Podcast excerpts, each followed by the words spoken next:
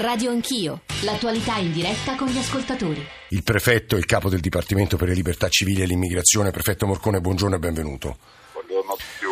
Lei ha sentito la testimonianza di Semprini stamane sui giornali e c'è una descrizione abbastanza preoccupante di quello che sta accadendo. Lei avrà visto i titoli, è il caos, il paese è vicino al collasso, non c'è letteralmente più posto, sono in corso in questo momento, ce lo diceva Filippo Marini, con portavoce della Guardia Costiera, 13 operazioni, non sappiamo più dove mettere le persone. È vero, Prefetto?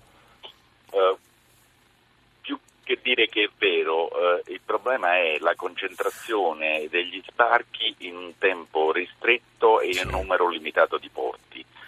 Se guardiamo i numeri in astratto, lei si rende conto che in realtà siamo sul trend dell'anno scorso per adesso, con il picco che è partito tra il 22 e il 23 maggio e che ci ha portato ormai a quasi 10.000 persone in poche ore. Sì. Quindi il problema è lo stress, soprattutto sui porti siciliani che sono peraltro 4-5 impegnati, abbiamo tentato di arrivare a Salerno, a Brindisi, a Bari, ma in realtà è questo il vero problema, quindi il concentrarsi in poche ore di numeri molto alti. Poi se guardiamo i numeri invece in generale, i numeri sono per il momento quelli dello scorso anno. 10.000 persone in poche ore. Prefetto, ci racconta che cosa accadrà allora nelle prossime ore a queste migliaia di persone? Alle prossime ore stia tranquillo che accadrà che noi le distribuiamo in tutta Italia secondo i criteri che abbiamo sempre detto e tutte le regioni faranno la loro parte e tutti i colleghi che sono in sede nelle prefetture faranno la loro parte. Certo, non è una fase della storia a noi particolarmente favorevole perché è chiaro che anche la campagna elettorale per il rinnovo delle amministrative, dei sindaci può essere un elemento di difficoltà perché comprendo benissimo che ognuno poi difenda un po' il proprio territorio e cerchi in qualche modo... E quindi dica no all'accoglienza, diciamo. Questo è un po' il problema, comprensibile, per l'amor di Dio non intendo con questo accusare nessuno, comprensibile, ma noi comunque faremo la nostra parte, quindi queste persone verranno sicuramente sistemate nei luoghi più idonei. Perfetto.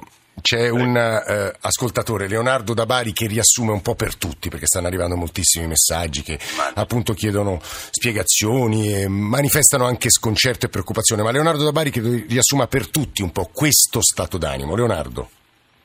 Sì, buongiorno a tutti. Prego. Volevo chiedere, come ho scritto su WhatsApp, come intende affrontare il governo italiano questa ondata migratoria? Io ricordo lo scorso anno, la scorsa estate, che si sono rilassati in Grecia circa 1 milione di extracomunitari. Io non credo che l'Italia possa far fronte a un'ondata del genere, anche perché dalla Grecia venivano sistemati in sistemazioni di fortuna, intende, e poi andavano oltre. In Italia invece credo che rimarranno, perché ormai l'Europa è chiusa. Cioè tutti quanti hanno chiuso le proprie frontiere, al di là delle dichiarazioni di facciata, delle pacche sulla spalla a Renzi. In realtà ognuno coltiva il proprio interesse, cioè la salvaguardia dei propri cittadini. Quindi lei dice l'Italia è lasciata sola, adesso diventerà una specie di pentola a pressione.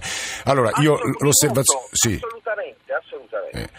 L'osservazione di Leonardo ovviamente è stata sentita da Mario Morcone, alla quale aggiungerei alle parole di Leonardo le osservazioni di diversi ascoltatori sui costi di queste operazioni che ci sono state descritte pochi minuti fa, ma come l'Italia si fa carico da sola di tutte queste operazioni in mare. Io aggiungo che in realtà, se ricordo bene, l'Italia ha ottenuto anche un piccolo margine di flessibilità per le spese sostenute sulla questione migratoria e quindi un po' di soldi ci arrivano dall'Europa, non sono tutti soldi che spenda lo Stato italiano, lo dico perché molti ascoltatori mettono sempre accanto i disoccupati italiani con i soldi che spendiamo per andare a soccorrere in mare queste migliaia di persone. I numeri ce li ha dati lo stesso prefetto Morcone, al quale di nuovo do la parola. Prefetto.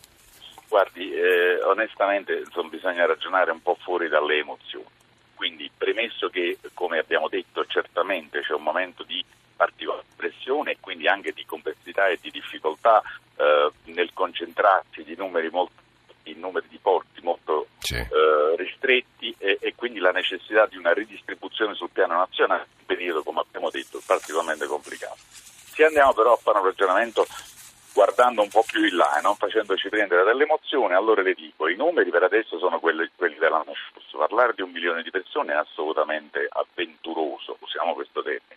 Per quanto riguarda i numeri, non lo dico io, l'ha detto il Presidente dell'Inps, l'ha detto studi specializzati come la Fondazione Moresti.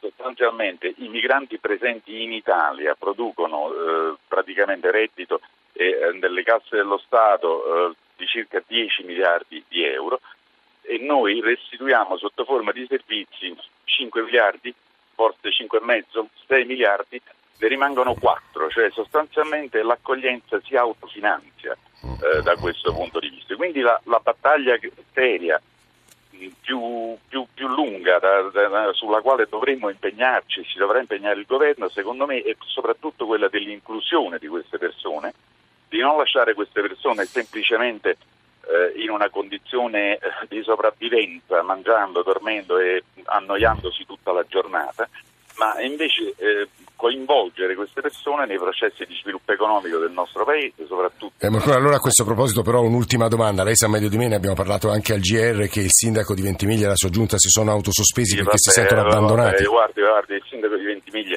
per l'amor di Dio, io rispetto chi è stato eletto, però mi pare che abbiamo dedicato al sindaco di Ventimiglia molte attenzioni, da ultimo il ministro Alfano personalmente, ma le abbiamo dedicate prima noi, prima il prefetto di Imperia, le dedicheremo ancora, ha fatto quest'ordinanza di sgombero, naturalmente faremo lo sgombero, però credo che, insomma, chiedo, e ce ne sono tanti di sindaci, che forse hanno una struttura e una personalità, come dire, di maggiore spessore per gestire situazioni come questa. È la voce di Mario Morcone che avete ascoltato e che ringraziamo molto per essere stato con noi in questa prima parte di Radio Anch'io dedicata, come avrete sentito e capito, al tema delle migrazioni.